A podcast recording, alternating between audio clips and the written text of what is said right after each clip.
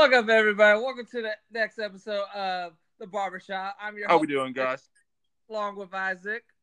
Isaac What's up? What's up? Okay. So, first thing we want to talk about, first thing first, is we're going to talk about the whole Chris Paul going to OKC and where Chris Paul could be landing.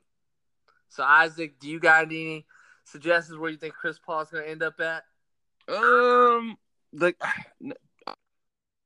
uh, so the way I was kind of thinking about it is, at first, I'll, be honest with you, I thought OKC was just going to buy him out and be done. Um, but the more I think about it, he might stay. It, it's just I, the buyout. Pro, it's going to be so much. The, his contract is so huge. I honestly, in, in in all my years of basketball, I don't think I've ever seen someone with this big of a contract get bought out. I mean, the the closest I can think of is is Luol Deng, and that was like what sixteen a year. So I mean, I can't I can't imagine anything that's upward of forty million a year getting bought out. So that's the only thing that's holding me back from feeling like he's going to go somewhere else. But if they do come to agreement, maybe settling for a hundred million over the next three years, which is insane to me still. But I, I mean, if they can come to some sort of agreement, then okay. But I I I don't know where he'd go. Miami's not really as interested in him. Um, I, I mean, that- he, it don't make sense for him to go to Miami.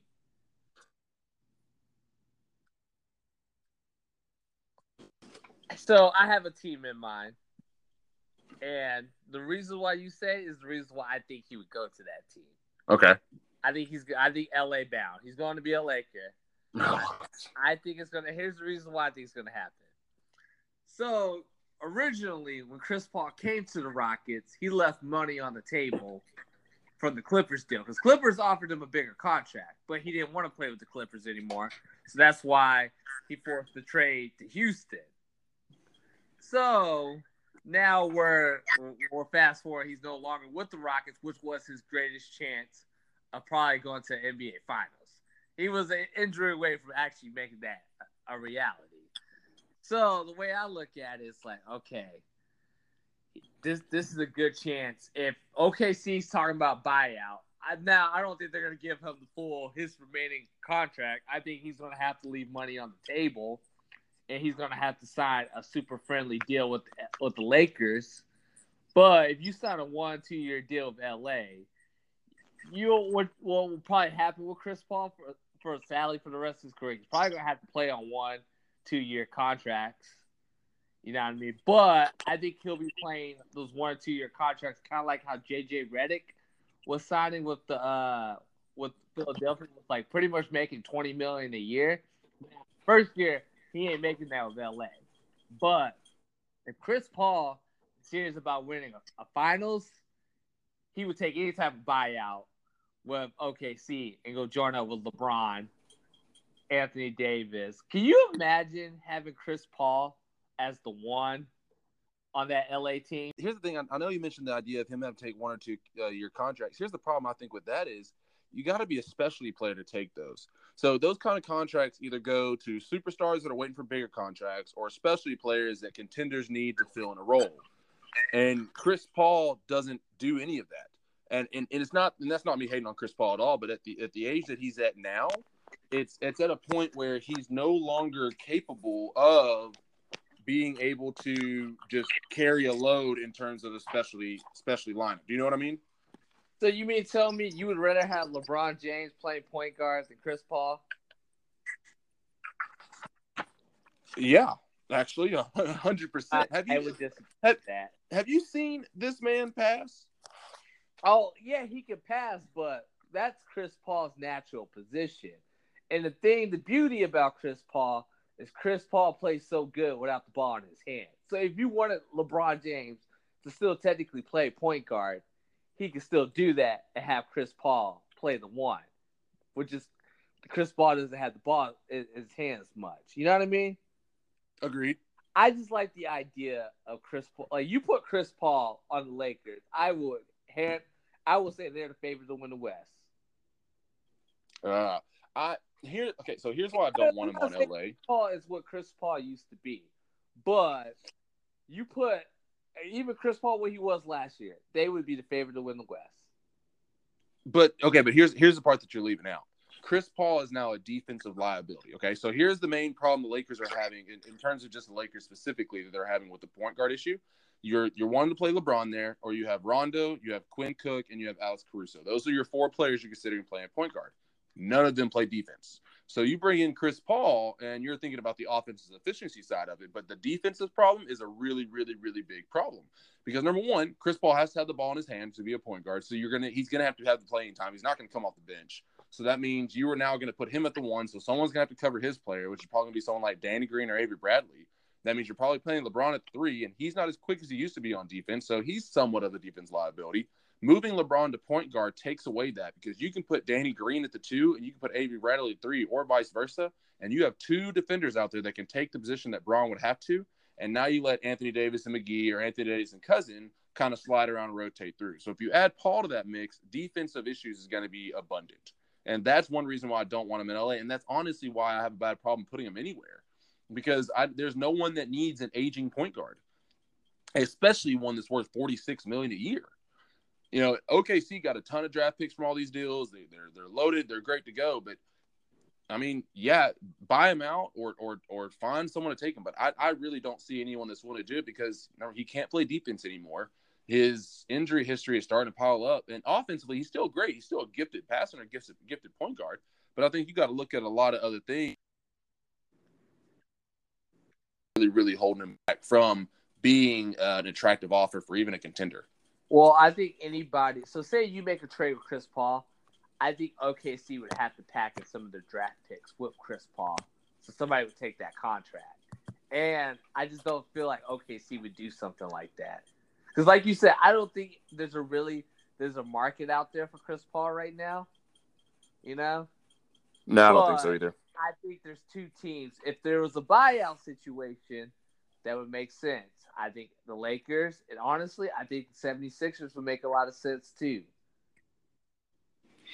76ers are an interesting one. Um, well, plus, I think 76ers are really, really interesting just because they have so much length on their team already compensate for a failure of defense at the point guard position.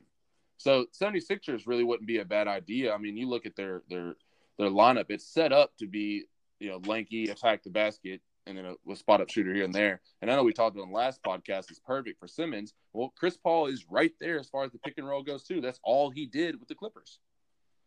So yeah, I can see him fitting with 76. It's just the problem is is that he's such a defense liability. We watched that in Houston be a problem. And playing next to James. Well, when, okay, when James, fair, they don't play no defense in Houston. Like there's no zero defense to be played in Houston. Like D'Antoni will smack you across the head for blocking a shot. help defense. We don't believe in help defense. We yeah, like yo, yo, James, what what is Chris doing over there? Did he try to yo, go yo, for a steal?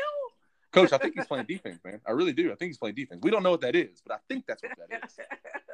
Why is he not getting back on offense? start the break. We don't need rebounders. Start the break. Yeah, I, I think that he was in the right situation with it with Houston because his defense. I, I'm not. I mean, when James Harden, the guy that is known for the swinging gate defense, is your star player, and not only that is applauded for for sliding on defense, and yet Chris Paul is considered a worse defender. That's a problem. I don't know, man. I I like the idea of Chris Paul on the Lakers. I think it would benefit us a lot, and I think it'd be cool if LeBron to play play with one of his best friends. You know, like, could you see a uh, scenario then, where the Banana Boat crew end up with the Lakers? then go get go get Melo. I don't want Chris Paul. Go get Melo. Chris Paul's gonna want to start. Melo's not. Go get Melo. Let Chris Paul. Oh, be Melo still wants to start.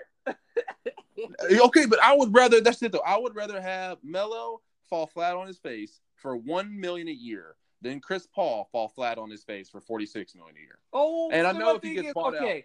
So would you take Chris Paul to buyout? on a on a vet minimum, sure. Well, he's going to be a very team friendly contract. That's what I'm saying. You, like, you're not going to pay maybe Chris Paul ten million a year. Maybe. Then he would have made all his money on that buyout.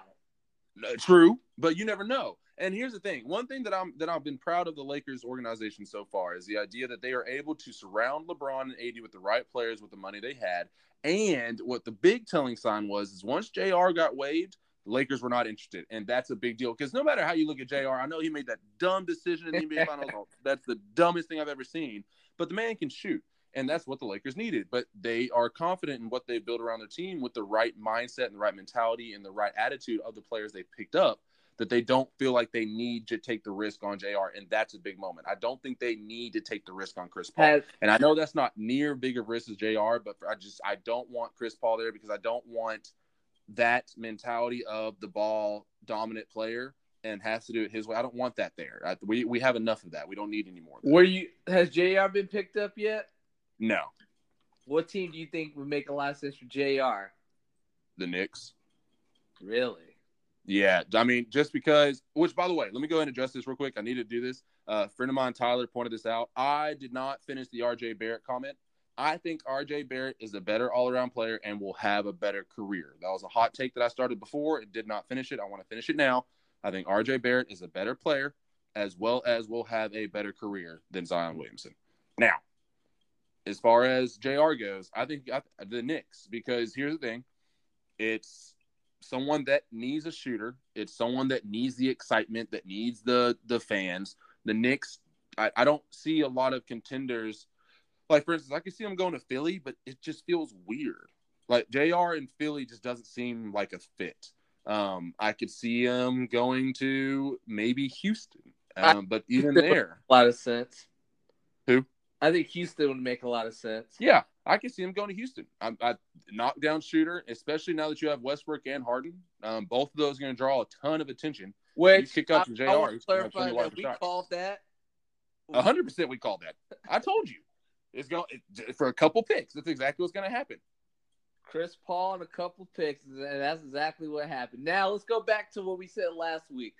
Now that it actually happened, how do you think it's going to fare for the Rockets? I saw. So I was actually reading an article today, and there were those projections for a team based on the. I think it's, it's called the Carmelo, which is weird that they choose his name, but it's a kind of stat projection that they use. I don't know why they chose to name it Carmelo, but it, they were projecting Houston be at 58 wins this year. Now that's a little high for me. Um, I, I, I but I am more willing to put Houston in the top three than I was before the trade. And like I told you, I think that Westbrook going to Houston will revive the OKC days that they both had together. I truly think that they're both at the age where their their physical abilities are going to start tailing off, but they're not out of their prime completely. And they won a championship. James back. ain't out of his prime. No. And so they won a championship bad. And I I I'm curious to see how it works with with with Westbrook, especially with you know how he's been playing recently, the triple doubles, and I I truly think it's going to work. It's just going to be interesting to me. Do you um, think, think they would need to make another trade for them to be title contenders, or you think you feel like they're they're in the hunt now? No, I think they're in the hunt now. Um, because the, here's the thing: the thing that stopped them from winning the title to or uh, beating OKC, I don't know. I mean, I think they would have won the title if they'd beat OKC, OKC two years ago, but was Chris Paul getting hurt. Then this year, Chris Paul didn't play well. So the thing that really hurt them was Chris Paul both years, one due to injury and one lack of, of, competitive play. You now got rid of that problem and you added in Westbrook. And so I think that Houston got better with this trade. Um, I think it was definitely a gamble for now. I mean, they, they gave a lot of future for it, but they, they still uh, have a big I contract. So my big thing is when they talk about draft picks, okay, draft picks don't mean a damn thing unless they're lottery draft picks. And I even feel like half the lottery draft picks don't mean a damn thing. Because really, See, you're gonna hit on maybe four or five of those players coming out of uh, that that year. But that's just it, though. That comes down to scouting. So, for instance, I'll use the Lakers and the Warriors here. Lakers and Warriors the past few years have done really, really well with their late round draft picks. Warriors getting Jordan Bell, um, Quinn Cook. You know these these players like um, you also have Lakers drafting Josh Hart and Kyle Kuzma. Kyle Kuzma is the 27th pick. You know, that that's a late round pick that could potentially turn into an all star right there. So it really comes down to how well a team scouts. Now, you're right. I, I do think that most players, or I wouldn't even say most, but I think a lot of players that come out of draft saying that that's the draft as a whole. I truly think that's teams not scouting as well as they should because there's a lot of players that get taken in the second round that do really, really well that could have been taken in the first but wasn't scouted correctly. And I think that has a lot to do with it. I wouldn't, I don't really want to say that it's the idea of the draft picks are just are not valuable or that they don't pan out. I think it's that the teams making the draft picks are not doing it correctly, so therefore they don't pan out. Fair enough. But I I I, I like the, the Houston trade. I think I think uh two things. I think OKC was fantastic with all these trades. I think OKC is set up for a fantastic future if done correctly, and I think Sam Presti has proved that he can do it correctly. And I think Houston did the right thing. Um, I do think they were chasing stars a little bit, uh, but but they chased the right one. I, I really do think Russell Westbrook does really really well. I think that he'll drive that team. And here's the thing: he is much much much much much better at defense than Chris Paul.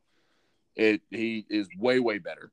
And so I think that that is an improvement vastly across the board on that end. So I I think they get better as far as where it puts them in the West. I think it's top three. I am slowly. I'll say top four. I, I think that they. I think this put them up there where it's interchangeable. The top four. I still think it gets, it's going to be Clippers and Lakers at the top, but I wouldn't be surprised if it's a fight for one, two, three, and four between Houston, Denver, the Clippers, and the Lakers. Okay. Man, just think about it. It all came down to Damian Lillard's shot to just screw up the whole everything. screw up everything.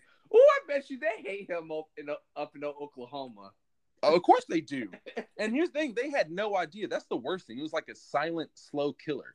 He made that dagger, and they think, you know what? We have next year. We made it this far we'll be good.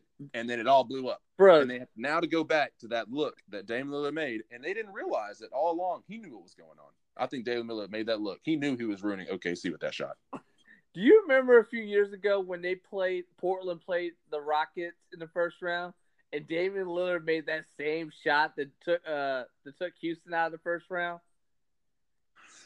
I don't. I think I, it was 20, 2014. It was the 2014 playoffs. This is when they still had Dwight Howard. Oh. See, Damian Lillard has done this so many times throughout his career that it's all kind of a blur for me because, and I hate to say this, but the, he always gets out of the first round. That's as far as he goes. Hey man, that West is just a beast. Yeah, it is. No, no, the Warriors are just a beast. I feel bad for Damian Lillard. I really do he has suffered a lot because he has put Portland Trailblazers on his back. Him and McCollum both. But McCollum didn't start out this way. Lillard's been doing this for six or seven years now. Yeah. And he always runs into the powerhouse every single year. He fights, gets to the seventh, eighth seed in the West, sixth, seventh, eighth, in that bottom half, and then always gets ousted by the first or second uh, contender. They made it all the way to the Western Conference this year. No, they did. And I think they got better. I, I love the Whiteside pickup for them, or I guess trade. I, I but I, I am telling you right now, I do think they flip Whiteside for Kevin Love. I'm still saying be ready for that. Okay. All right, let's go ahead and switch over to a whole different sport. Let's talk about football because we are one month away from OTAs. Uh, I, I hate to say it, but I, basketball has been just completely enveloping my mind. I, I, I hate to say this, but I got to admit it. I forgot about football for a little bit. I really did. I uh, really did. Get about football. Ah, man, this NBA offseason was too insane. You know what? It's still not over, sadly. I exactly, exactly. But I, I, I told you last night when we were texting about it. I'm super excited about the NFL. I'm ready to go and talk about this just because, again, that's one thing that I love about this time of year. When basketball kind of finishes up, off season's crazy, NFL season's right around the corner. Yeah. So let me, let me let me go and ask you though. I got a, I got a question for you. How do you feel about the 18 games that they're really talking about doing? I hate it. Same. It's the dumbest thing in the world. I just think like we at that point we don't we don't care about our players' safety. That thank you. Like thank you. there's tests out there to show like, hey, concussions are a real thing in the NFL, and why are we playing two more games?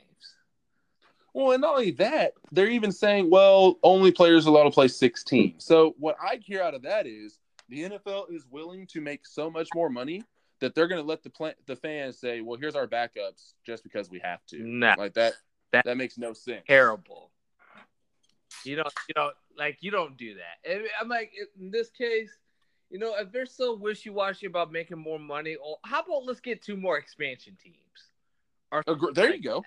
Like, cause all right, if you want, oh well, we need to make this money somehow. Get get. I would rather you get two expansion. Put a team in, uh, San Antonio. San Antonio could use a, a football, a football, uh, a football team, and you could put another team in. uh What's another good city, Isaac? Um, I'm gonna go out of the line here, and I'm gonna say put one in Canada. You know, I'm I'm okay. Toronto. Exactly. Here's the thing. I'm, I'm going back to basketball, but so the Raptors this year showed a lot of how they can be a good, and they've been like this for a while. But they showed a lot, especially with winning their first title. I think Toronto deserves a chance to expand on it. Now they already have hockey out there, and that's still going to be the number one sport. But why not try it out? I, mean, if it doesn't work, you move them. I mean, a lot. I know Toronto. They they're big supporters of the Buffalo Bills, and so and I, I know Buffalo Bills have talked about playing a few games in Toronto because they got such a fan base from them. So I think football in Toronto would work, and I think it would work. Definitely, it would work a whole lot better than London and all these other like countries, stuff like that. Like I don't know you and me talking about like how they're playing all these marquee games and like over in England. And I'm like, dude, like, so a couple years ago, the Jags were supposed to play, uh, the Cowboys were supposed to play in Jack, uh, Jacksonville. So I was super excited all the way till I found out that game was in. I would, I would rather them play a preseason game, honestly, uh, over like it's just like I feel like it takes away from your fans. Like that's a game now from your home fans. True. Well, I would No- rather you if you really want to, to expand the sport out to like say England, Japan, stuff like that. Play a preseason game over there. Let them get a taste. And you know? If y'all want to slowly try to like develop like a football league over there, then do that. But I feel like like I, you're, you're taking away from your home fans when you when you take games away from them. You know. And going back to your eight uh, to the, the whole 18 game, I I didn't like it then when they were uh, talking about. I don't like it like because now because now now what you're doing is NFL already have a hard time paying their players, so now you're gonna tell me you, you're gonna how, how's that all gonna work now? Because now you got to pay them for two more games. Yeah, I, I think it really does feed into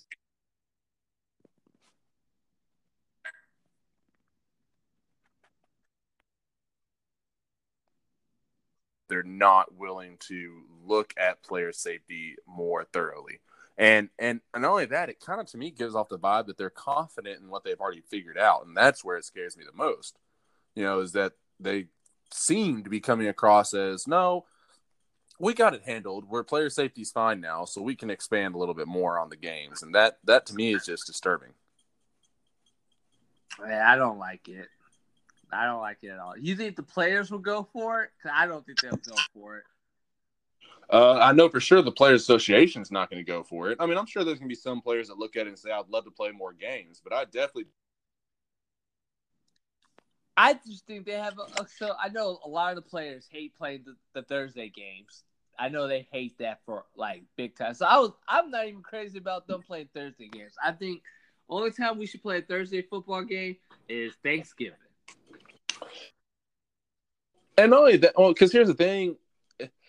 In a sense, it's a little bit unfair because if you play a game Thursday, you're on a short week. So the two teams are both on a short week. So that's fair then. But then the next week, they now get a week and a half to prepare compared to the normal week. And and that, that's small. And I know some people don't take that as a huge advantage, but when you're looking at professional athletes and you're playing at the top level, anything that's an advantage should be considered a huge advantage. Yeah. Like So I mean, I just feel like the only thing I've liked, honestly, that that they tried recently is putting the draft in a different city. I like I like that idea, and I like that they had they were trying the Pro Bowl in Orlando. I get that they can make more money uh, than doing it in Honolulu. Um, but man, I just feel like that's just now we're getting greedy. Or when we don't need to get greedy. I feel like 16, You know, I feel like 16 games are perfect. If you want to cut cut back on two preseason games, do that. But what I would do if you're gonna cut back, because now it kind of sucks for the people that are on the wire. You know, that could go yay or nay on making making the cut for a team. yeah, I like the idea of the NFL partnering up with the XFL and having the XFL be the minor league to the NFL. That's what I was going to bring up earlier when we were talking about you know ways to make more money compared to just in- increasing the game. I wouldn't mind having them like a minor league, I, and maybe not the XFL because, but I mean, just have at least open the door to allowing somewhat of a minor league to kind of step in. Yes, I think because now you so say for instance, there's players you just don't know about. You know, now you can get more tape on them. Like, okay, literally have the exact same system that you're running up uh, for like say the Chiefs have the exact same system you run. So now you can see how that person fares in your system, whether or not you want to keep them or not. You know. Yeah, or if it's somebody like, hey, I really like them, let's bring them up for uh for preseason and see how they work with our our twos and threes. You know what I mean? yeah, So now it's just, I think it helps because you're getting more tape out on, on, those people. You know, and it gives those players more chances to showcase themselves and to have a job. You know? No, I agree with you. But here's here's where I think we'll um is a little bit different. So if you look at the NBA and you look at MLB, both of those have smaller lineups compared or smaller rosters compared to the NFL. So the NFL has I think is it 53 people they can have on the roster during the season. And I think it increases to like 75 for preseason and stuff like that. That's a ton of players on a roster. And so you already have that many amount of players, and you already have some minor, like you know, smaller league, smaller semi-pro, and things like that. But I think it, I think that might actually be a problem in that when you have that many people on a roster, I don't, I don't know. Just for some reason, I feel like that would create more of an issue. When you would think that you had more space, that it would be easier to fit in more people. But I feel like because there's so many different components to an NFL team, that a minor league system would would be hard to sustain in order to keep it going effectively because I, I feel like there, there's not enough players. I just feel like it wouldn't be a full, thorough program because there's so many roster spots that need to be filled. I can see that. I mean, you, you bring up a good point. That, that is a good point. Um, so they, let's go ahead and get started with the uh, with the whole standing. So let's start off with, you know what? We both love the uh, the NFC East. So let's start off with the NFC East. So from Okay. top to bottom, who you have on top of that division, and who do you have all the way all the way at the bottom? mm, I mean, so everyone knows I'm a I'm a diehard Cowboys fan. I I'm trying not to be biased here, but I I but I also don't want to be wrong and say that there's someone else on top just because I'm trying not to be to avoid the biasness. I really do think Dallas is number one in the NFC East. This is an honest and it's it. Here's the problem: we have too many crazy Cowboy fans that always shout, "This is the year." So now those that actually are trying to pay attention and say, "This is the year," we get treated like we're idiots. But here's the thing: I truly do think Cowboys are true contenders this year, and for multiple reasons. The defense has everyone coming back, plus some. And when you have a young defense that we had last year, I mean, look at Jaylon Smith and Leighton Vander Esch. Those are the two best linebackers. That's the best to me. That's the best linebacking corps in the in the game, besides maybe the Colts. Um, there and and and I would say maybe the Denver Broncos, just because Chubb and, and Von Miller are both considered outside linebackers. But I, to me, I still view them as as DNs, even though I know the defensive scheme has them as linebackers.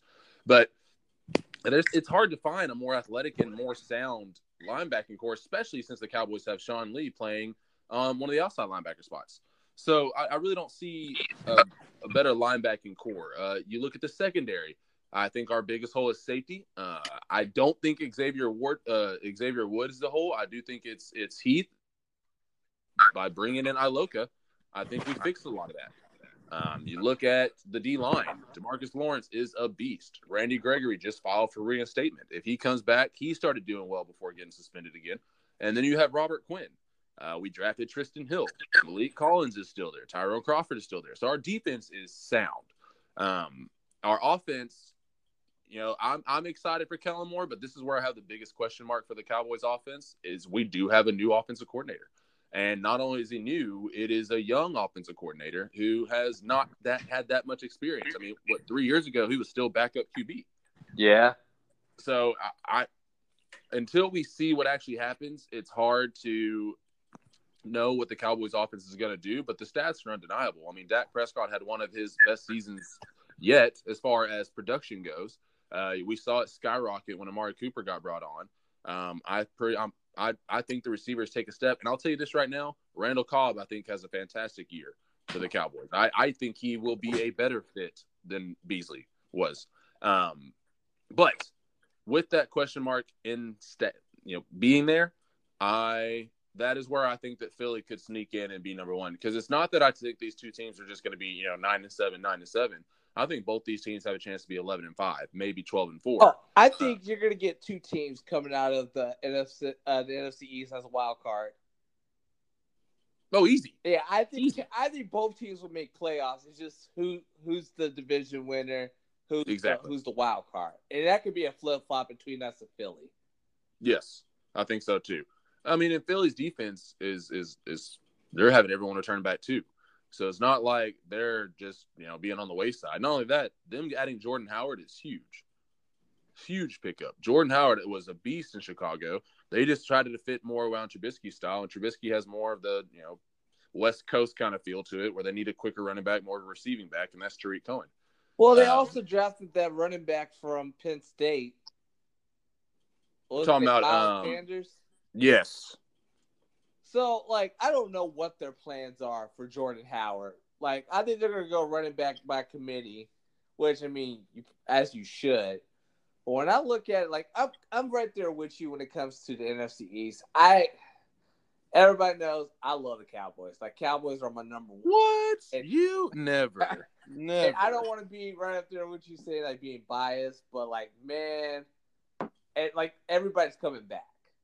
And my biggest thing is, I want to know what the status on Travis Frederick's going to be. Because our O line was good, but it wasn't as good as it once was. And I feel like he was a big difference in our O line. He was. I mean, well, a lot of people don't realize. I, in terms of talent, I think that Zack Martin's the most talented lineman that we have. In terms of holding everything together, is Travis Frederick. He's kind of the captain of that line. And we noticed that when he left, and and don't get wrong, they filled in fantastically. It's not as if, you know, the line was awful this past year, but when we're looking at going from considered the best line in the league to, you know, top 5, top 10, that is a difference. And I think you're right. I absolutely think that it, Travis Frederick was the main reason it dipped a little bit this past season. Yes. So my here's my biggest question mark is Dak Prescott. And like this is this is make or break year for him. Or what if he's gonna get paid or not. I think when, when it comes to secret swim, I think he's gonna swim, but he, he needs to correct some of those issues that he had last year. Last year there was times when he was very careless with the ball. And I was like, and I'm just thinking, like, dude, what were you thinking? Like, we're in goal line, and you made that fuck, you made that boneless boneless play. there are some things I was looking at like, okay, that was really smart what you just did right there. So I, I really, I just want to see more of a consistency when it comes to Dak. That's really what I want to say. I think he holds on to the ball a little bit too, uh, a little bit uh, too too long. Too long. And yep. I feel like last year he made some really stupid plays. That being said, he also made some really good plays with that, really good plays too but he just needs to do it more on a consistent base for me. I agree. Well, and here's my thing on Dak. I really do think Scott Linehan held him back. I really, really do. I think play talk, play calling has a lot to do with it. But here's my verdict on it: we got to decide this year. So it's it's one of those things where we will know. And if if he is the same this year as he was the past three years, there's a problem. I will say we did we did do some things right. As much as people want to crap on the whole Jason Witten thing, I think that was a win for us I think so too.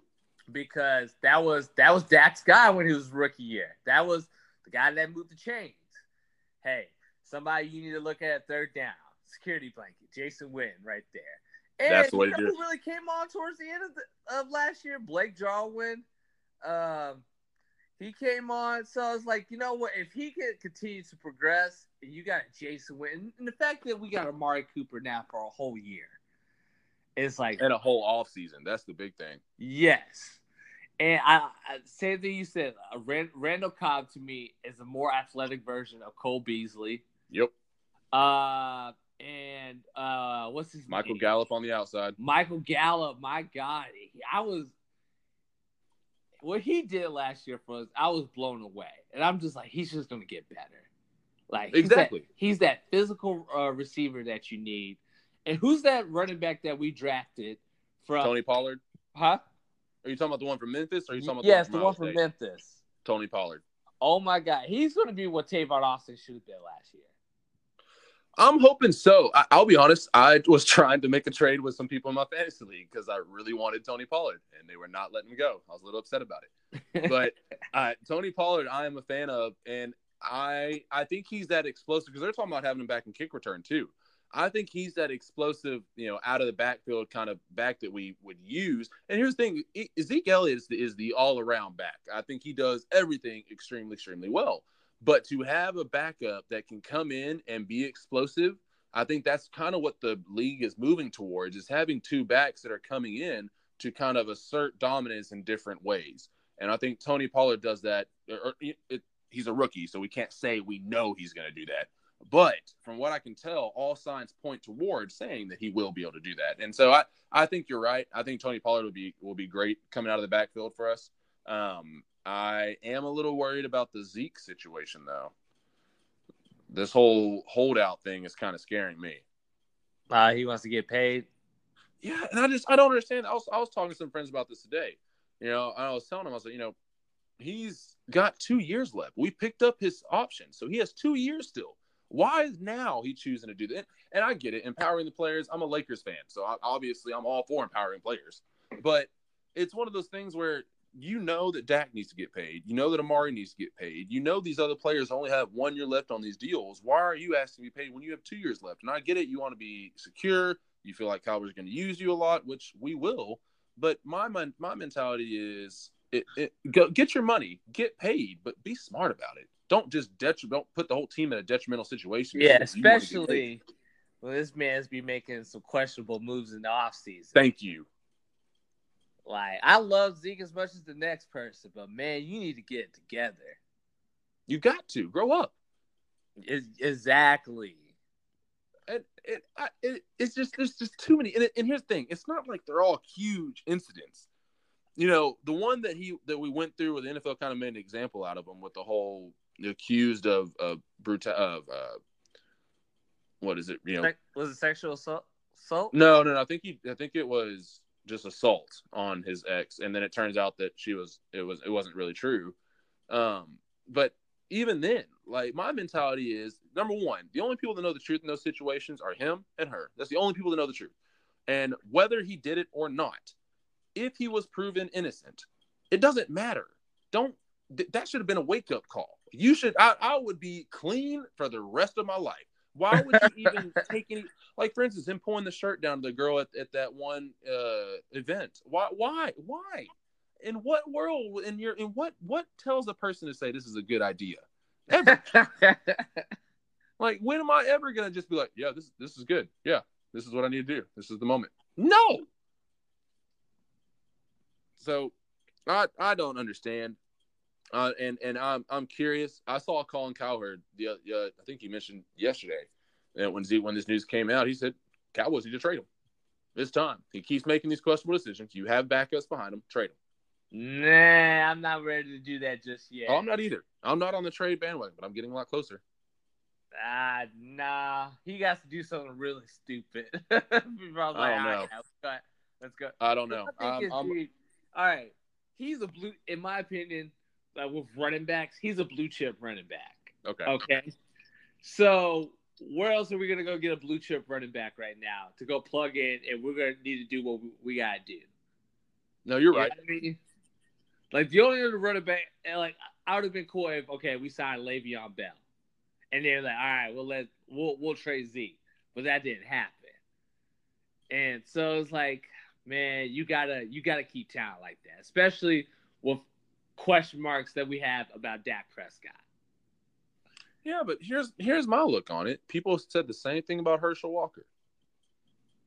And then the Cowboys traded Hers- Herschel Walker and got all those picks. And then Yeah, they did we're not getting no. I don't think we'll get multiple first round draft picks for Ezekiel Elliott. I don't I, I don't I don't want to trade the man. I want to keep him. But I I would be lying if the thought was not coming up more frequently. Only way I do that is okay. Say you you heard about the whole Melvin Gordon thing, right? Yep. Maybe for somebody like Melvin Gordon, which would be a step back in my opinion.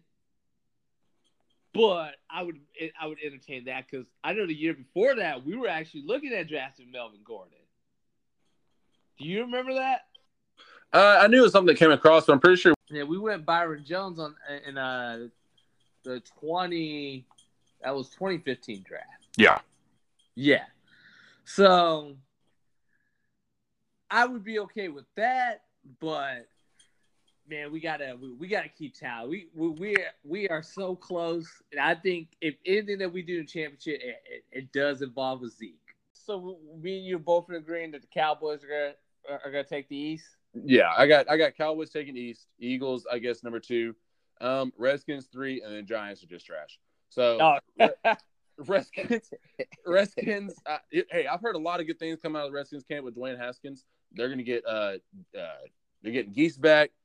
They're getting you know they signed Landon Collins. They're making the right moves with young players moving Oh. forward. I'm buying some Dwayne Haskins stock. Don't get me wrong. Oh yeah, I think they're they're a team that you know what. Although I do think it's gonna be a two team race in the NFC East, that might be a team that might creep if we if you know gotta watch it. They might creep up on us. well people forget they were leading the division until Alex Smith got hurt. Yeah, they they got they got Adrian Peterson coming back. Uh, that's gonna be a good team, but just a rookie quarterback. If he can figure it out, think about last year. He only played one year of college, and look what Yep. he did that one year of college.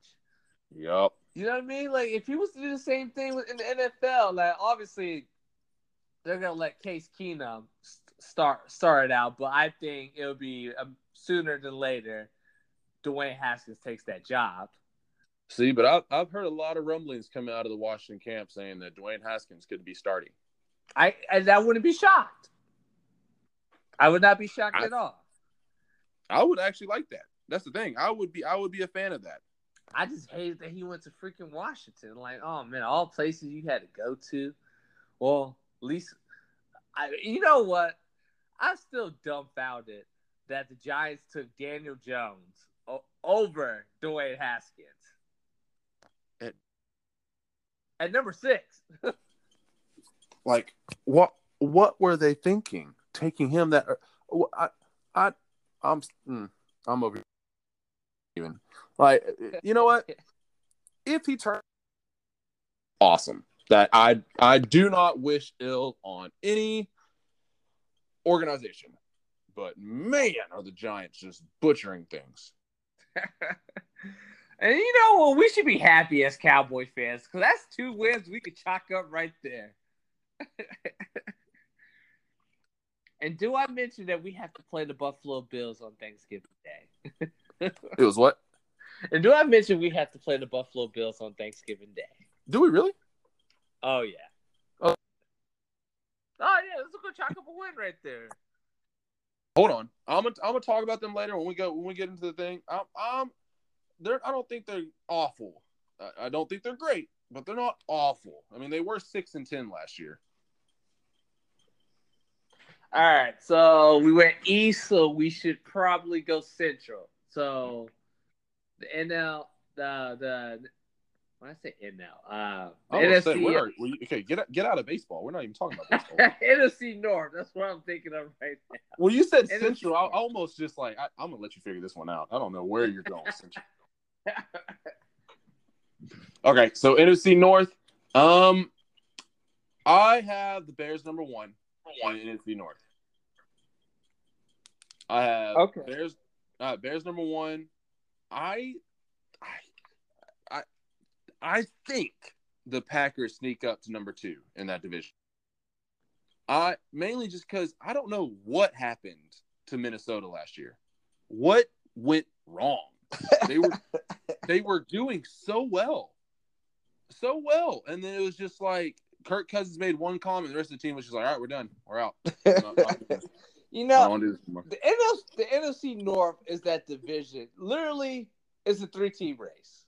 You could probably even say a four-team race with, with Detroit, but let's face it, Detroit's not good. Yo, Detroit, uh, Addison. I know you're gonna hear this later, but De- oh, How about them Cowboys? uh, oh, Detroit. Let me I, uh, hold on. I want I want to talk about Detroit for a second. Can they please get Matthew Stafford some help? Yes. Please, that people are hating on Matthew Stafford so hard, and they forget this man knows what he's doing. Oh yeah. He balls out. He's over four thousand yards almost every season. He balls out every year, and every single time they get him no help. Now, I will tell you this: I think Kerryon Johnson has a breakout year. I think so? 100%, Yes, hundred percent. Think on Johnson has a breakout year this year, and Kenny Golladay is not a bad receiver either.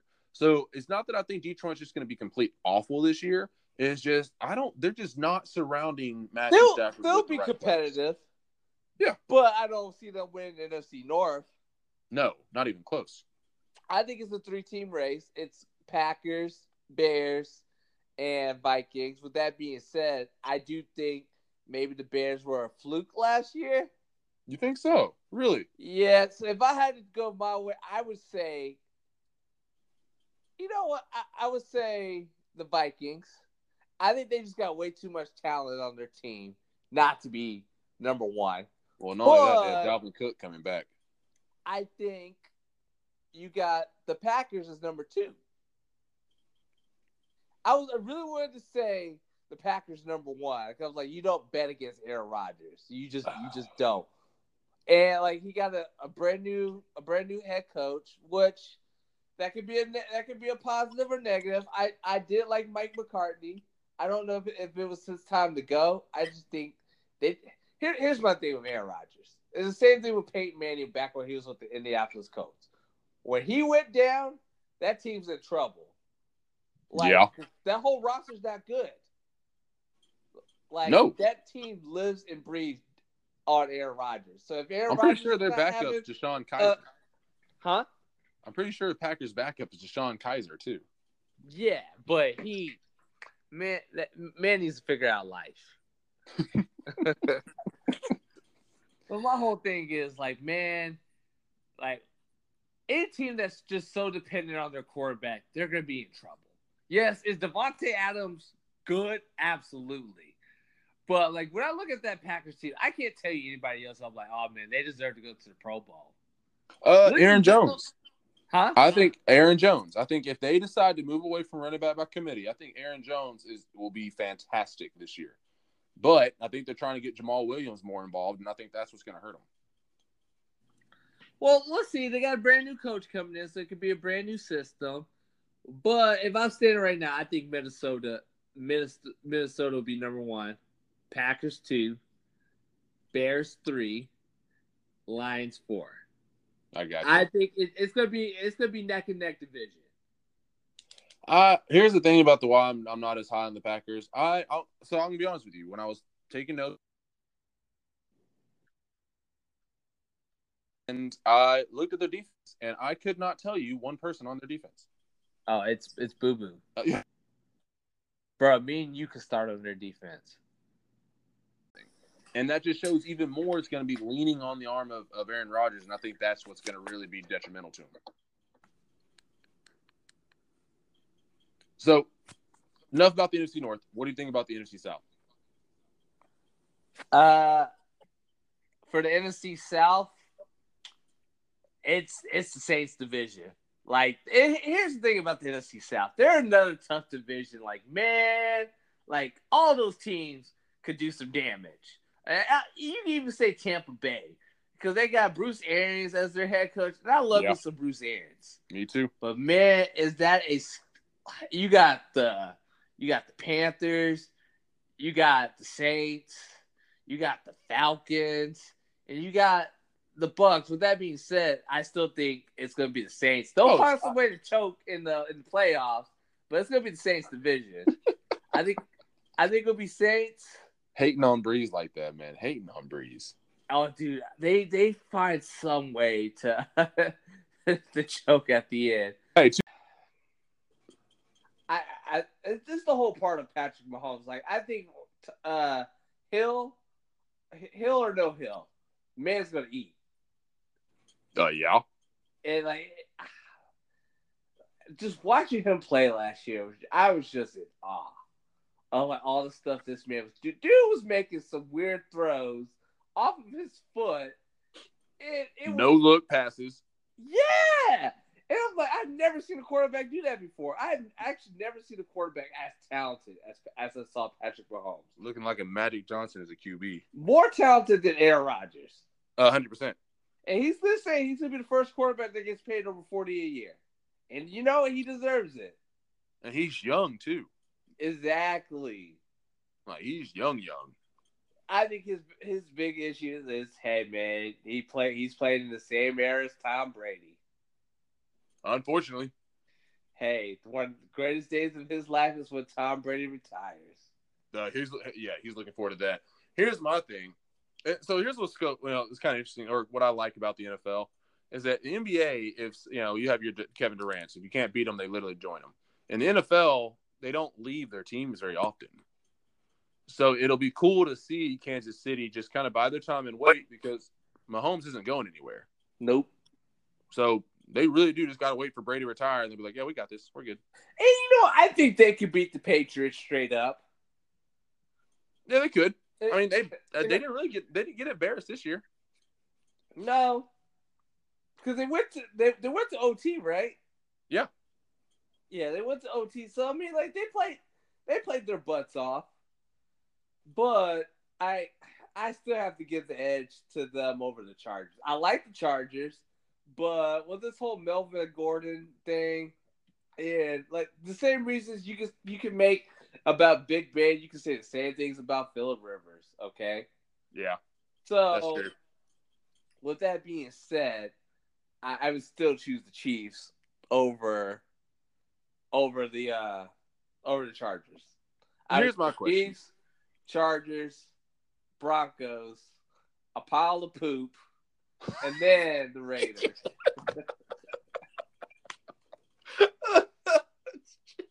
you did them dirty. That's that's oh, that's disrespectful. oh, I'm Here- sorry. Uh, uh, or the Orlando Apollos that played in AAF, and then the Oakland Raiders. The the Las Vegas startup that failed, then the Raiders. so I, I got to ask you, what is John Elway doing in Denver? Uh, you know, that's a great question. I don't think John Elway knows what he's doing in Denver. I, I I get the vibe from John Elway that he's playing himself in GM mode on Madden. That's kind of how I feel. I feel like no one else is arguing with John Elway but John Elway. you know But here's my question: I like Drew Lock. I'm a fan of Drew Lock. I think that was a great pick. But then why go get Joe Flacco? So here's my thing. I don't think Drew Lock's gonna be their their quarterback of the future. Something tells me they're gonna be a play for Trevor Lawrence in a couple of years. Ooh, I'm a fan of Trevor Lawrence.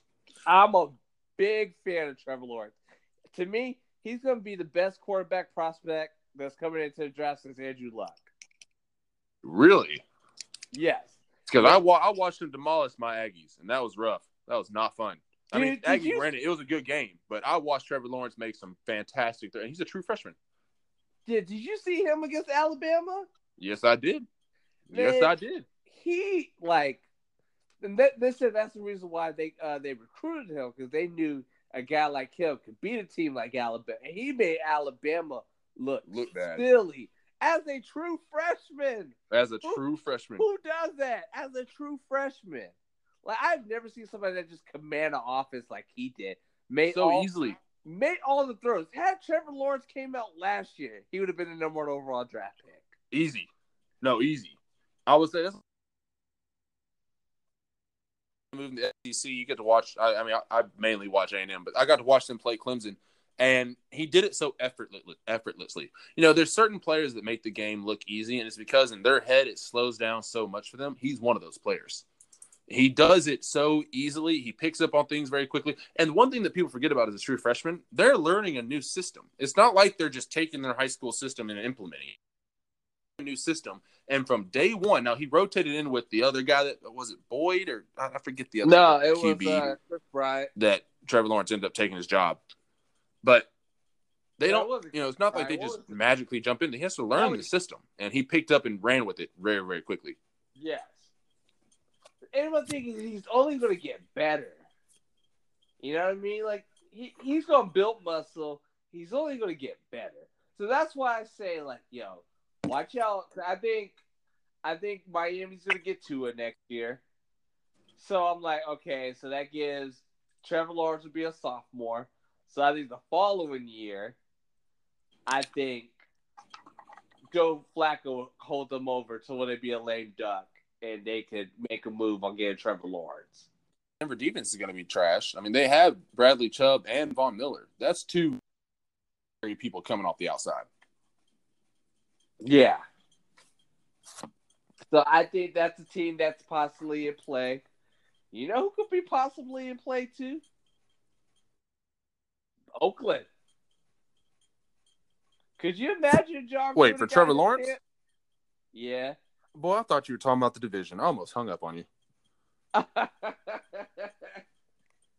I really, I really thought you were talking about the division. I was like, you have lost your mind. But so, I think you're right. I think they do have a play at Trevor Lawrence. And again, I feel bad for Derek Carr. I feel like that's going to be the big piece for anybody who gets Trevor Lawrence team up for the next 12 years. A hundred percent. A hundred percent. All right. Uh, so, so we did West. Last division. Was it South? AFC South. Wow. South. Who do you got? Who's your number one? Colts. Yep. Right there with you. All right. By the way, Colts are set up to dominate for years to come. Not only do they have a young, good team now on good contract, they still have about forty million in cap going to roll over to next year. Yeah. And Andrew Luck's finally back healthy. T.Y. Hilton's going to be a beast. I I I know they have Devin Funchess, and I really do think Devin Funchess has a pretty good year. A lot of think, uh, noise come out of campus saying that he's done really well, but Deon Cain is the one that I think is going to be their number two when he gets healthy. Deon Cain was one that tore his ACL last year in the preseason when he was doing really, really well. Okay. Not only that, they got young linebackers and Darius Leonard on the other side. That I'm a fan of their Colts defense. I think the Colts and here's and I, I, I, saw it firsthand when we when they played the Cowboys, but I've been watching them ever since. Their defense is raw. Oh, they're good. They're, they're, good. And so I, I I have the Colts as honestly the team to beat this year in the AFC. Really, you think they'd represent the super uh, the AFC? In the I I think I think it's going to come down to them, Patriots, uh, uh, what's it called, the Chiefs and Chargers. You know, those are the four teams I, am watching. I've learned you can't go against Tom Brady. I, I have learned that. Has he won, hasn't he won enough? Every year, I always say it's going to be different, and I'm like, who am I kidding? No, we... uh, no, really though. it's kind of like to me the Patriots being represented or being the AFC representative in the Super Bowl is kind of like how the Spurs always make the playoffs. I'm ready for it to stop, but it's never going to. No, and like we can't like they just draft really well. It's next man up. No, really though, and, and their coaching's fantastic. And, and, it's like, oh, you want what type of contract? Well, we're gonna go ahead and trade you for a second round pick player. That's exactly what it was. who who who was a they traded away uh Jamie Collins, a linebacker yep. to the to the Browns too. Jamie wanted the extension. Belichick said, "All right, cool. We'll see you later. we appreciate it." Yeah, you got and your went, you got your extension with the Browns. Yeah, and then he went and won a Super Bowl. Have fun. Uh, I will say this: I wish they gave uh, uh, the Texans gave Deshaun Watson more help. That uh, that is a team that I think would be super super talented and could challenge a team like the Patriots if they gave Deshaun Watson help. Well, they don't got no O line. That's what I mean. He's running for his life every play.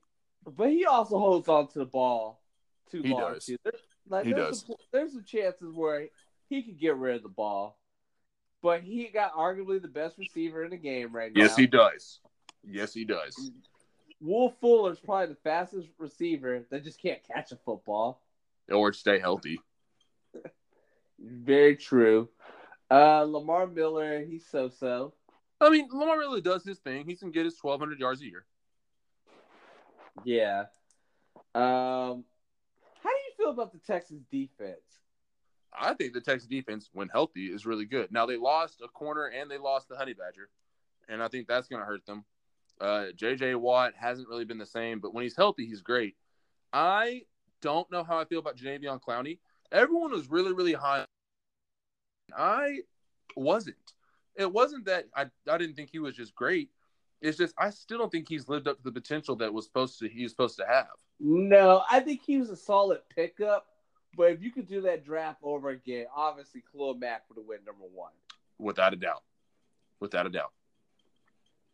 So I like the Texans defense. I like the Texans team as a whole. Um, I just think they need offensive line, and they addressed that. I think they signed, I think three offensive linemen and drafted one, I think two. So I think they addressed it, but I, that division's the Colts to beat. Um, how do you feel about the Titans? Uh, as far as I can throw. you know what? Here's the one thing I'll say about that division. That division is actually really good. You got No, Titans- Jacksonville got better by simply getting rid of that trash that was quarterback. Hey, hold on. Look, no, you're right. Uh, there's no defending that man. That oh my god, he's off. Did he get picked up by another team? I don't think he got picked up by I don't- I, you know what? Here's the thing. I think it's worse that we don't know. I'm gonna look it up. I, I think think Blake. Bortles is a free agent. Uh, Blake Bortles. I, yeah, I don't. No, I don't think he's picked up yet. Who's going to pick him up? That's the thing. They said Rams are talked to discuss Blake Bortles. All right. Well, I mean, I wait. guess. No, I think I think they did sign him. Yeah, the the Rams Rams did- Blake Bortles. yeah. The Rams did sign him. Okay, yeah, yeah. I saw that too. I was like, ugh. Well, I mean, I guess if you're going to learn somewhere, you might as well go where you're never going to play. So I mean, He I gonna mean- be Sean McVay's errand boy. That's exactly that's exactly what it. He's gonna show up in the meetings and they're watching film and say, "No, no, no, Bortles, you, you forgot the donuts. Go, go grab the donuts." All right, yeah, Bortles. And here's the thing about Jacksonville: I don't think Nick Foles is the answer. Now, I do think that Nick Foles is good. I am not hating on Nick Foles, but he is not the answer for that team because they have no one for him to throw to. I mean, they're, they they. You got Dede Westbrook, Marquise Lee, Marquise Lee. uh, DJ Chark, and then you have Keelan Cole. Okay. Uh, Leonard Fournette. I, I, I, I'm, I'm still not ready to give up on him just yet. I'm not giving up on him, but I do think he has injury issues. Yeah. Oh, and here's the thing: their defense is cold. Myles Jack, for real. Jalen Ramsey, the truth. Uh, their defense is cold, but they're, it just, but last year was a perfect example how your defense can only carry you so far. True. Like I'm looking at their stats right here. So their defense only allowed 316 points against. That's really not that bad.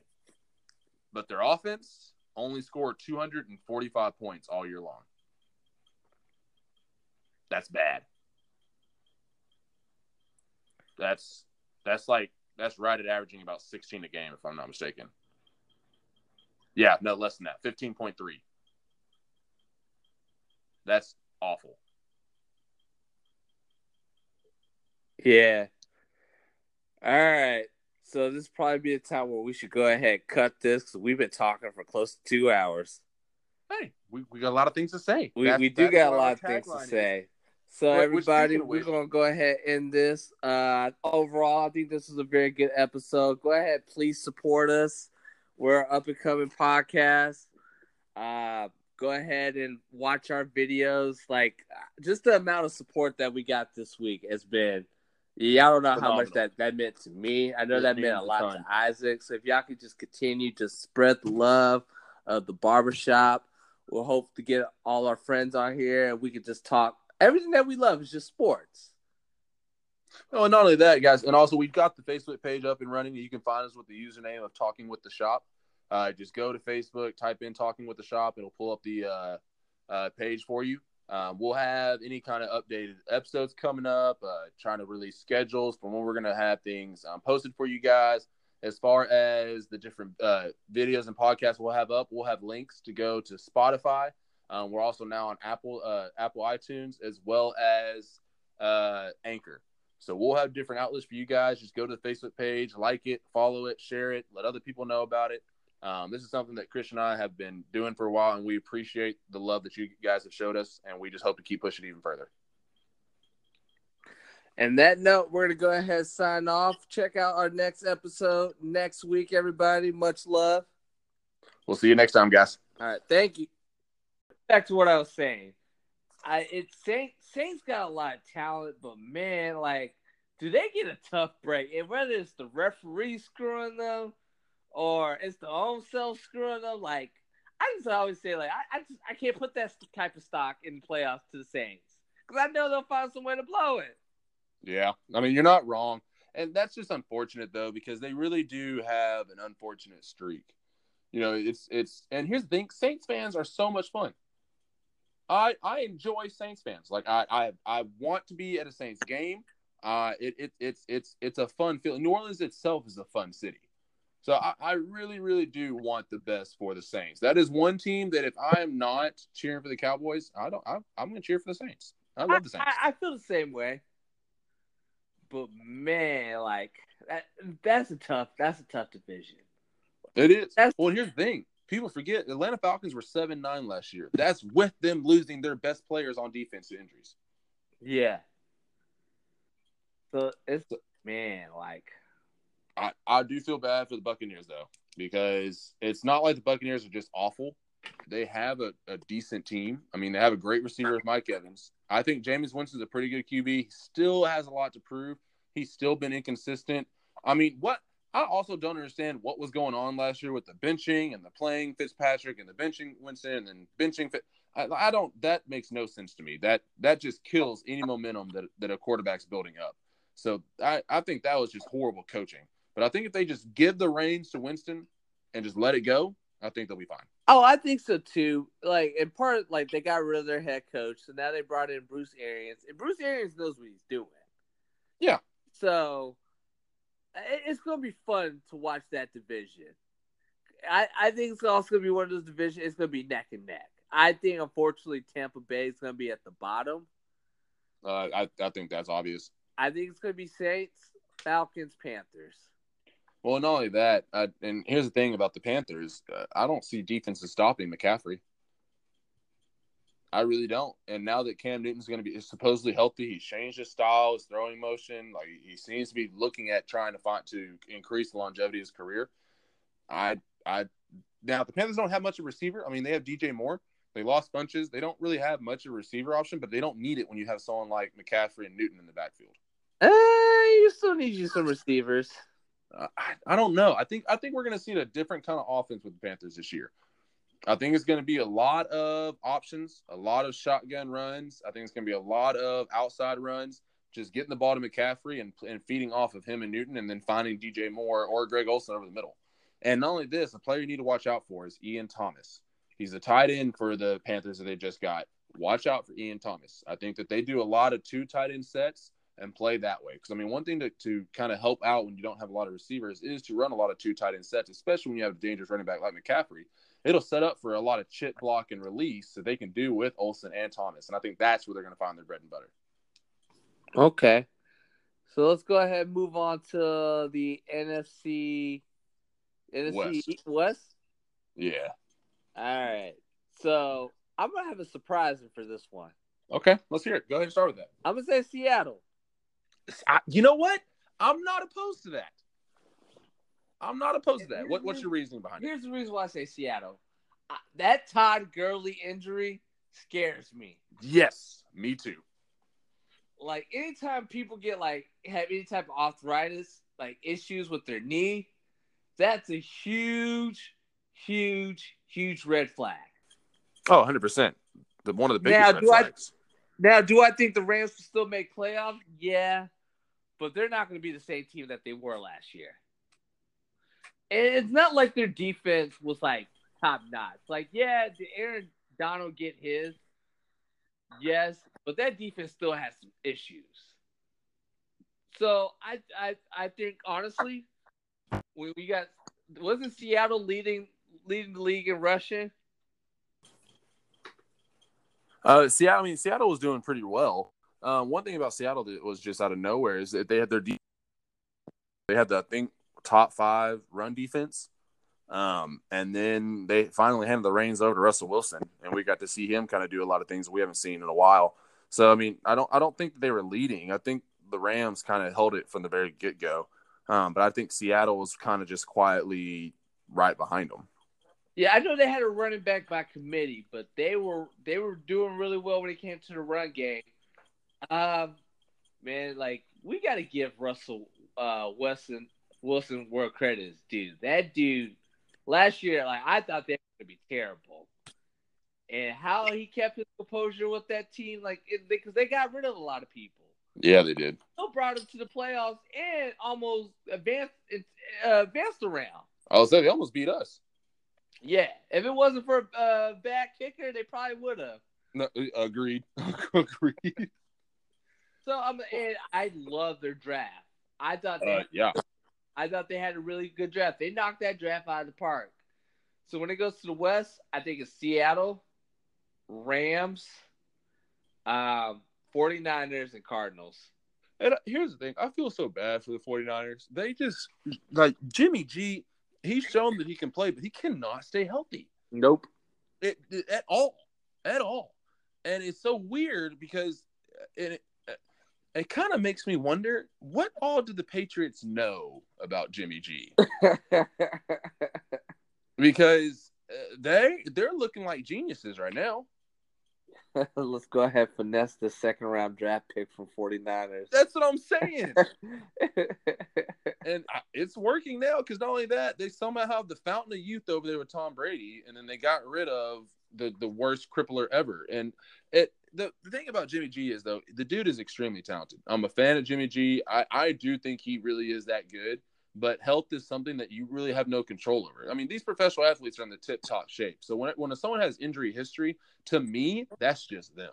I I I, I think I think it is very plausible. And I think Jimmy G, unfortunately, happens to be one of those players. I can agree with that. What's your What's your thoughts with Kyler Murray going to uh w- with Arizona? If it works, they'll be really good. Maybe not this year, but the coming years, I think they'll be great. Um, the, the them drafting Hakeem Butler was big. Um, that people forget David Johnson's still there. Uh, he didn't die. He didn't. He, he's not. He's not gone. Are you he's still sure? there. I, I know. Are you I know. sure? It- I, trust me. I had I, I had him on fantasy and one. Yeah, I wasn't happy, but it's one of those things where it's not that he's gone. Uh, the line is awful, so that that's they still need to get that fixed. The line has a lot of holes in it, but I think if it works with Kliff Kingsbury and Kyler Murray, then I think they'll be really really good. And and Larry Fitzgerald's another one of those players that in his you know throughout his career, the longer he's been in it, the smarter he's been, and he's no longer the deep threat or major. You know, he's not going to put up hundred receptions a year anymore but he's definitely going to get you those downs you need. It's almost like Jason Witten, how he's kind of the security blanket. That's Fitzgerald just on a more dangerous level. And I think that if it goes well with David Johnson having a resurgence, with the young receivers growing with Kyler Murray, I would say in about two or three years, we're going to see the Cardinals kind of challenging for the NFC West. Um, it's really just going to depend on the Rams and how well the Seahawks continue to build. Uh, I mean, I'm, I know I'm just dis- discrediting the 49ers in that division, but I, I look at the NFC the potential in the NFC West is is abundant. There's a chance for the NFC West to be a huge upgraded division in the next couple years. I agree with you on that. Like I would, I would so said the Rams, but the more I think about that, that injury of Todd Gurley, it's like and how much they depend on him with that offense. That's that, that's an issue. Well, you don't doesn't play in the Super Bowl. I don't care what's going on. Something's not right. Oh yeah. Like and, and and you can sit there and say that Anderson was just having a great game, so we kept playing him. No, you weren't. Like, stop it. No. Stop it. Y'all lost. And not only that, y'all's greatest offense on turf since the old, since the Kurt Warner Rams was shut down completely. I agree. I agree. So let's go move on to so we start off with the NFC East. Let's go to the AFC. It's obvious, New England. Uh, no, dude, I really think the Bills and the Dolphins are going to get. You know, I'm telling you, man, this is the Bills' year. You stop it. look, I feel sorry for that division. And and the worst part is, I look, I there are some there are some bad teams in the NFL, but they are all professional athletes. They are all the greatest in the world playing this game. But for some reason, when it comes to AFC East, there is no chance. There's no chance, and and it's and it's because you have one of the greatest coaches to ever coach. You have one of the greatest quarterbacks to ever do is just outbeat you. And it's right. not like they beat you with talent; they beat you with game planning, with strategy, with with with. Eh, they're the kind of players and the coach that sit down every week and they say, "We're going to come up with a new game plan for specifically who we're playing." Bro, I just want to say, you know, it must be rough for the Buffalo Bills when your cornerback was tired of getting that smoke. It was like, all right, I'm out.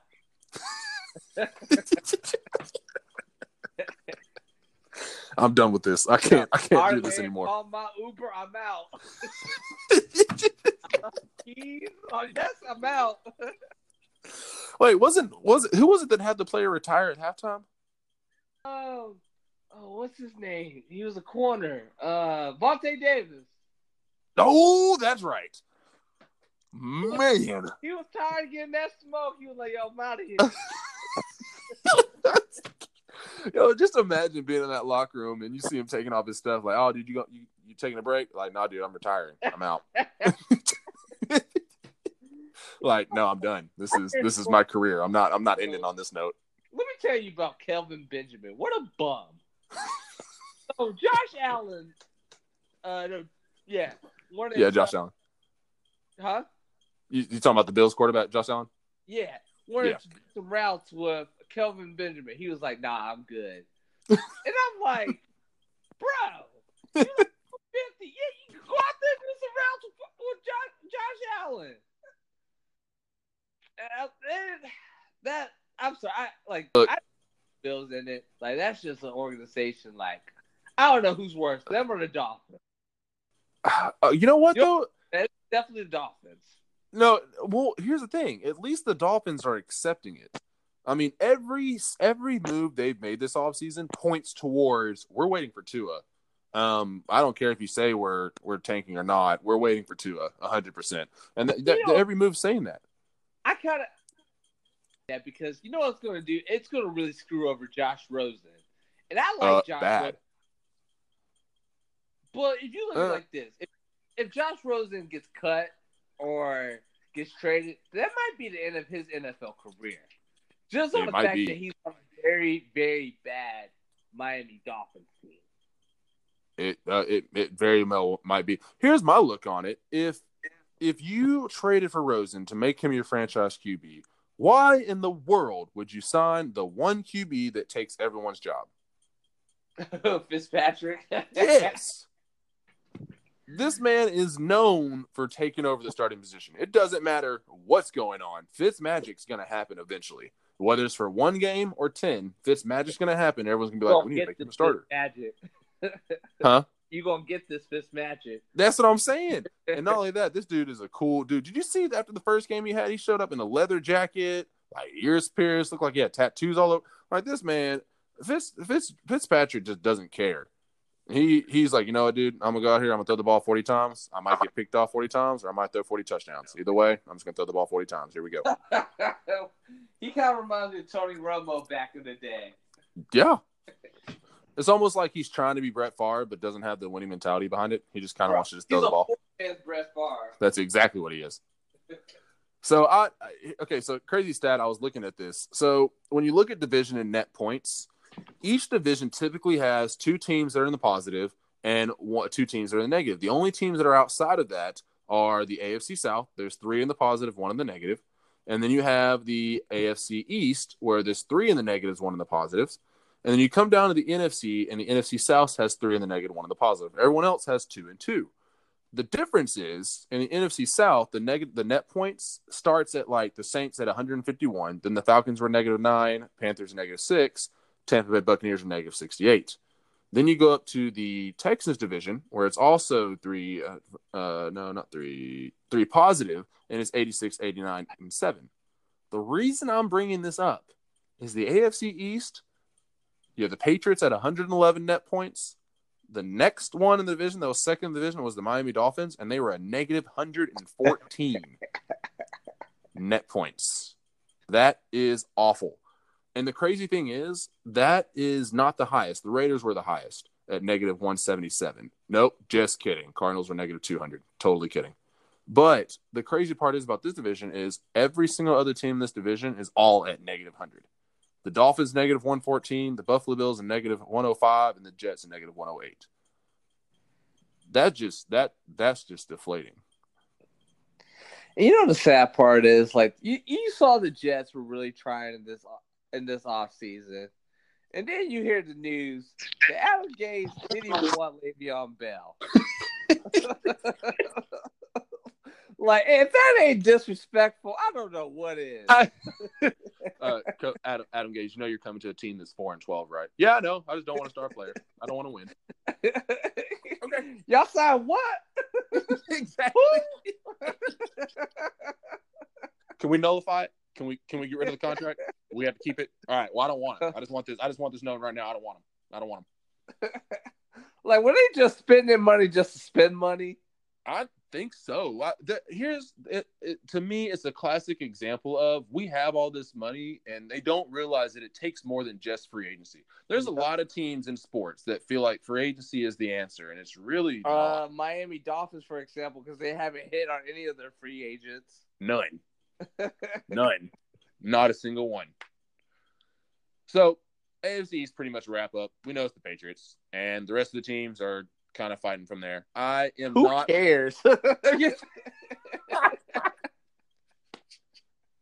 Hey, there's some exciting teams out there though. Like I, the Bills, I'm excited for. I think Josh Allen has a chance. Who? I'm more excited to see their their fans jump off of tables and stuff like that than watch them play. Hey, like, hold yo, on.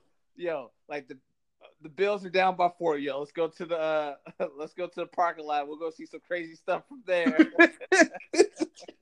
That's fair. It's more. It's, I mean, it's more of a chance to get that more than anything. But here's the thing. I don't want to hate on Sam Darnold though, because I think Sam Darnold has a chance to do something with the Jets. It's just he has no one to throw to. Uh, uh, Terrell Pryor, that I I don't even know if Terrell Pryor's even in the league anymore. he is. No, he is, and he's a Ah. Jets receiver. He's a Jets receiver. Like man, like they got Le'Veon Bell, and I know they added some defensive pieces, but I It's, don't. the- it's the Patriots. It, we all know it's the Patriots. yes. Okay, so AFC North, what you got? AFC North. You know what?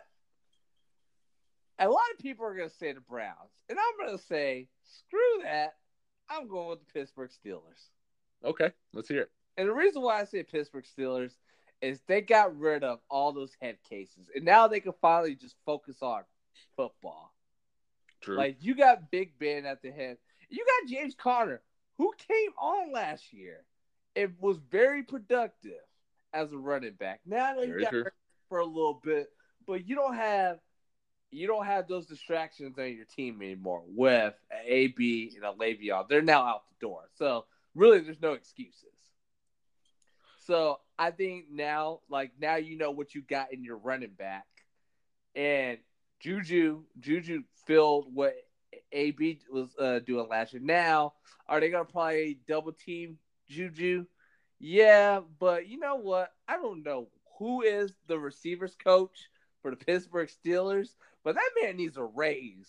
Yeah, Like, he straight does. up. It's like next man, next. Oh, AB out the door. Mike Wallace out the door. Next man in. And Oh, they we got just, And they just always figure it out. So you know what? I just I will put the same thing with the Steelers. They're just gonna figure it out with receivers. And we're Well, gonna I'll, hear I'll tell you this. It's one of the big things. One of the big people they signed that's going to go under the radar is them bringing in Donte Moncrief. Yeah. So I, I think that Juju Doug is double team. But here's my thing about the Steelers that I'm worried about. I think this is the year that Ben Roethlisberger falls off.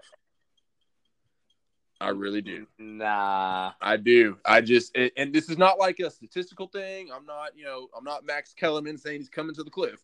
What I'm saying is, is that I just think that it's I I have this feeling that I yeah, they got rid of all the head cases, but it's two years too late because Ben's not getting any younger. And he, he's up there. Yeah, but it shows that Tom Brady can play at the age that he is. Quarterback is one of those positions. Honestly, you could be 40 years 40 years old, and I still think you got a chance. You know? It's not like receiver, running back, offensive line. Like, dude, look at Tom Brady. I'm sure that man can't run more than a five on his 40. But man still gonna beat you. That's true. No, that is true. I just I just feel like though that Ben I, it's it, I, I mean their line's actually pretty good. That's the thing about the Steelers line. He's going to be protected. It, it's just I I and I definitely don't think he's one of those quarterbacks that was elevated by the people around him. I think Ben Roethlisberger's the truth. I mean, last year he threw for 5,137 yards. Like that that's awesome. That's that's not it, here, also, let me go and say this. The QB stats are so inflated nowadays. I remember back do you remember the year that there was four people that had the chance to break the uh, all-time passing? What year was that? Do you remember what year that was? No. I'm pretty sure. I mean, I know it was Eli, Drew, uh, Drew Brees, Peyton Manning, and I think it was. Well, I don't think it was Tom Brady, but it might have been. It might have been Aaron Rodgers. Um, but that after that year, since then, five thousand was normal. And Yeah. the fact that Ben Roethlisberger, and I'll, I'll give it to them at his age, was still able to put up over 5,000 yards efficiently. It's not like he did it efficiently. So I still has something in it. It's just I just have this feeling. I feel like it's too late. I feel like they law they cut out Brown, they cut out Bell too late. And now it's about to crumble. And I, I think Mike Tomlin's a great coach, and I hope they stick with him.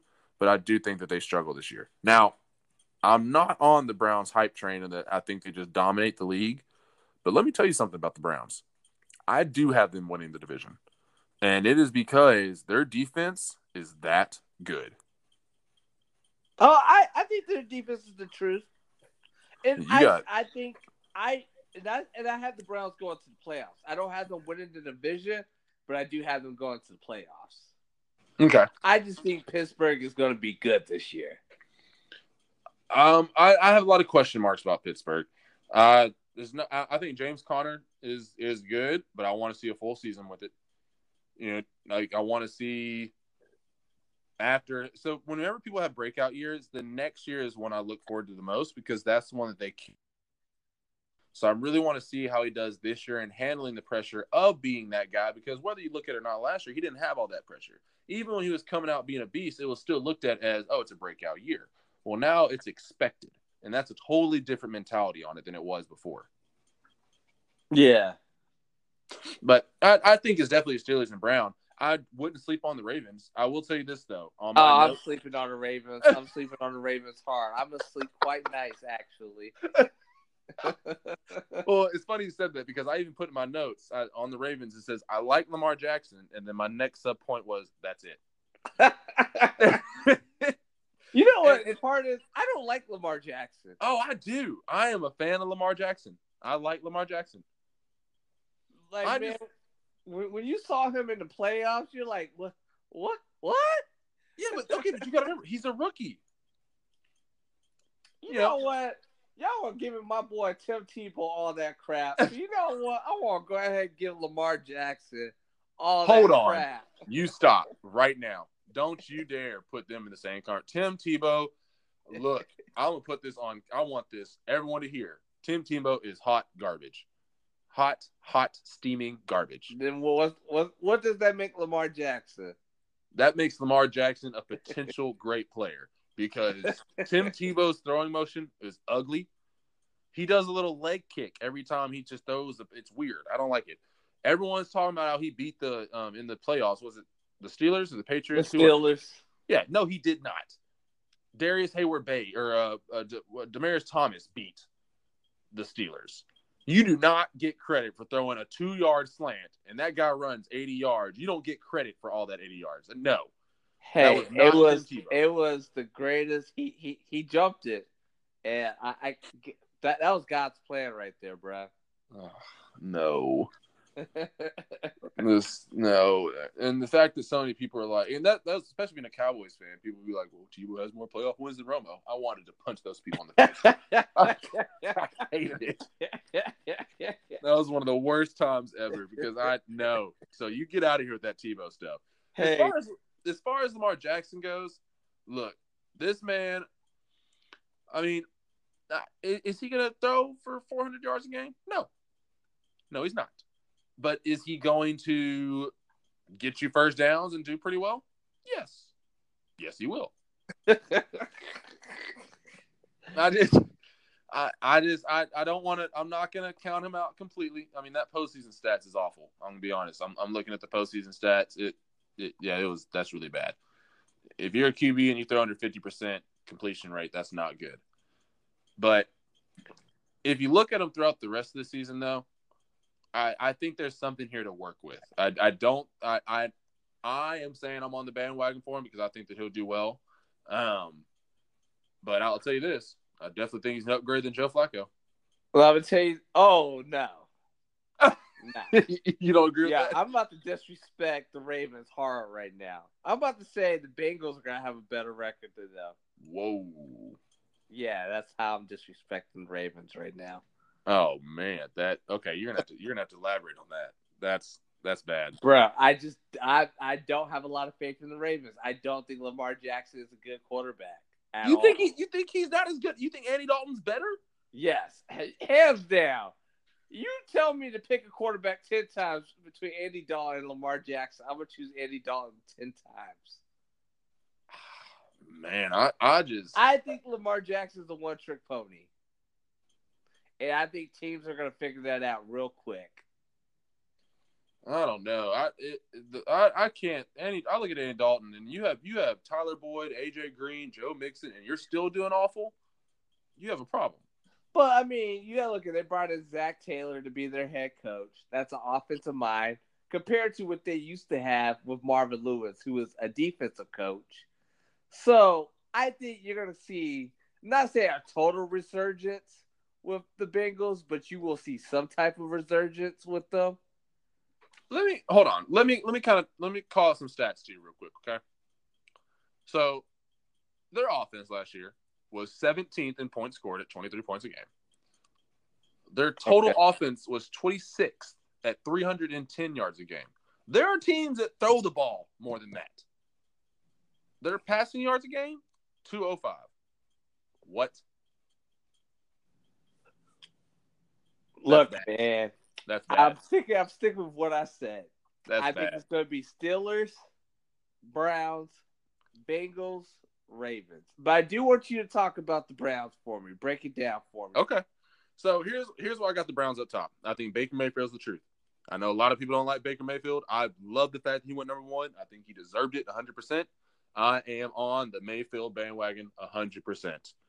And he now has Jarvis Landry and Odell Beckham yeah, sign me up for that.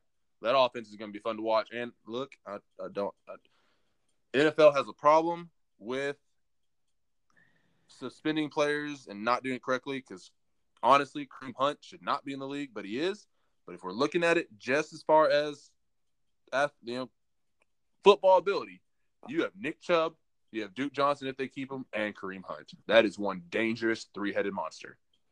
Yeah, and then their defense, you have Myles Garrett, Greedy Williams, and Denzel Ward have a chance to be some of the two best corners in the league. I I think that the, the the Denver no I think that the Cleveland Browns have a chance to not only be a powerhouse on offense. I don't see how you stop Jarvis Landry and Odell Beckham on the outside. I really Well, don't. Jarvis Landry is going to be the slot receiver. OBJ is going to be the, the outside receiver with uh, what was that receiver they had last year from Florida? Uh, what's his name? you talking about Callaway? Yeah, Antonio yeah, Callaway. Yeah. yeah. I see, but I don't. I know that I know they're going to put Landry on the. Uh, I don't know if they put Landry in the slot. I'm they sure do. if they go that's like his natural. That's his natural position. He's I know, but I mean. I'm thinking, I'm thinking if they go, if, yeah, if they go three or four receiver wide, but I think if they go one or two and they come playing out of the I form, anything like that, I think Jarvis Landry is going to play the wide receiver, and you have uh, Odell Beckham at the X. okay. And but so that, I think what- I think they're gonna probably go with a lot of three three receiver formations and put put uh Landry and so where they could take the edge off an OBJ and OBJ is gonna eat this year. well, not only that, I mean, you think about it. I, OBJ, I was watching some of the times that Eli Manning missed OBJ. There was a video that surfaced of just someone that put together. and by the way, people have way too much time on the internet, but they put together a video of showing all the times Eli Manning missed OBJ. No wonder he was angry. Eli Manning was awful, awful. OBJ was missed wide open so many times, and not only that, he was double and triple teamed at all times. Now he's not going to have that problem in Cleveland. Yeah. So I, I, I think, yeah, I think you're 100 percent right. OBJ is about to eat this year. I mean, yeah, he's going to eat because you cannot stop everyone on that offense. And I, and I think that Baker Mayfield continues to get better, and their defense continues to get better. I have them number one in that division. Um, I do think that the Steelers number two, and I will, I do agree that I think the Steelers could be number one if Ben Roethlisberger is does not do what I think he does, and he stays healthy and he's fine. Yeah, Steelers are dangerous. I just think in terms of talent and Freddie Kitchens, I'm a fan of. Head coach for the Browns, I'm a fan of Freddie Kitchens. I think he does well. I'm I'm excited for the Browns, and, and I don't think I was, was ever going to say that in my lifetime, but I am a fan and excited for the Browns. That it's been so long that they've struggled. I mean, uh, they deserve this. That they have been at the bottom forever. Now, granted, you know, 0 16 still goes to the Lions, but uh, the Browns have been there for a long time, and I'm glad they're coming out of it. I really, really am. So I, I have the number one, Steelers number two, Ravens three, and I, I still think Bengals number four. I, I don't think Marvin Lewis was the was the real issue with the Bengals. I think that their issues are a lot deeper than that. I mean, come on, dude. For as long as Marvin Lewis was a head coach, the man hasn't won not one playoff game, not one. No, I agree. No, I, I agree, but Like, he's also remember- had Andy, he's also had Andy Dalton there for quite the t- long So time. there was a few years ago where Andy Dalton was hurt and AJ McCarron was their backup quarterback, and they almost beat the Steelers. But See, see, but you know, it was just their luck that what's his name got a penalty called on them. Vontaze Burfict. Yup. Steelers won that game. Yup. Really, the Bengals would have won had that penalty not been committed. yep. I actually remember I was on a cruise that year and they were showing that game. And I remember, I'm pretty sure turning to my mom, or I think I want to say it was my mom, and I was talking to her about it. And I said, Man, this dude just continues to keep messing up. Like he, he does not figure out that if you make a dirty play, they will catch you. Like I I I honestly think that, you know, the Bengals should have just changed the name to State Penitentiary at one point. because they had a lot of people on that team. I mean, they- had Pac Man Jones at that time too. Well, it looks like everybody went to the Raiders. That's good.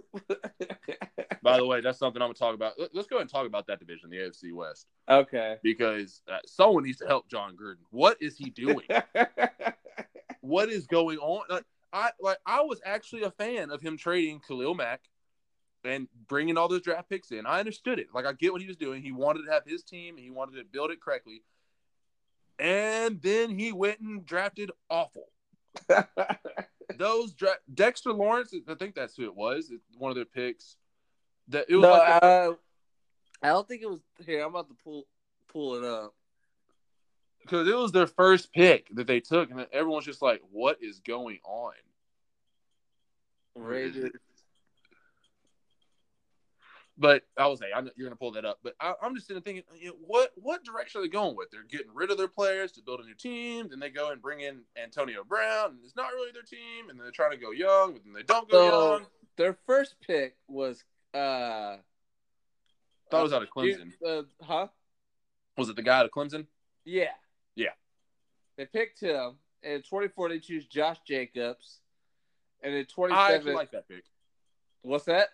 I, I like the Josh Jacobs. It wasn't a bad pick. It, it fits. It fits Gruden's scheme. I will say this though, I was definitely chuckling when I when a report came out that he was not okay with the contract they were offering. I I was thinking, man, that's just that's just the Raiders right there. and they chose Johnathan uh, Abram. Uh, Oh yeah, the safety. yeah, the safety. See, okay, so it's not that it's not that the draft was no, I still think the draft wasn't that great, especially with the picks they had. Uh, I, the, the Clelin Ferrell pick just blows my mind. But They could have got the guy from Kentucky. oh, I know.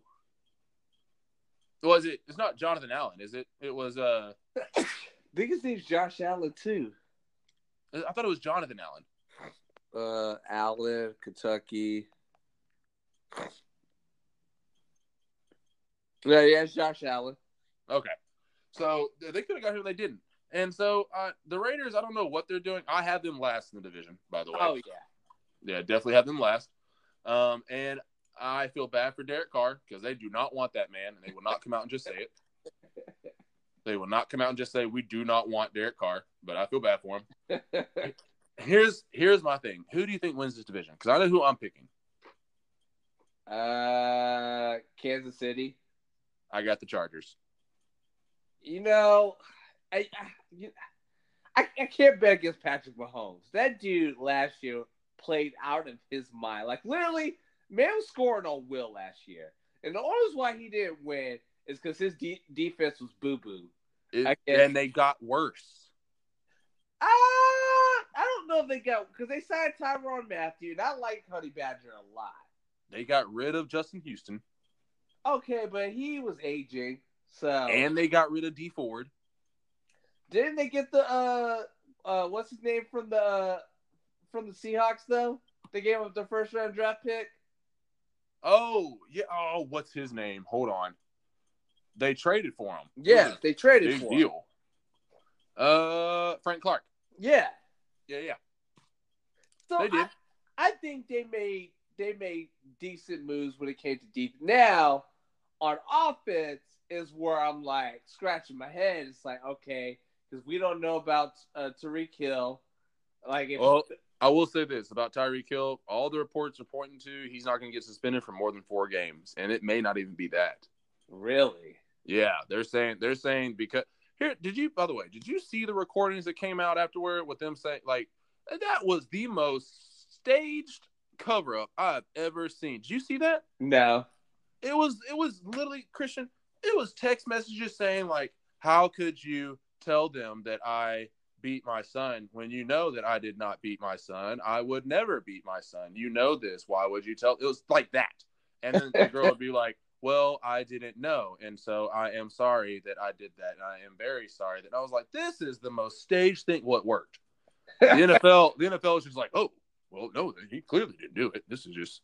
She wouldn't say that if it, uh, oh, this, this- NFL has a problem. With- anytime somebody says on a voice, and you got the voice recorder, like he said you should be scared of me. Like, up. Yes, right there. Right there. but apparently they're saying he may not be suspended more than four games. The NFL has a problem with with this.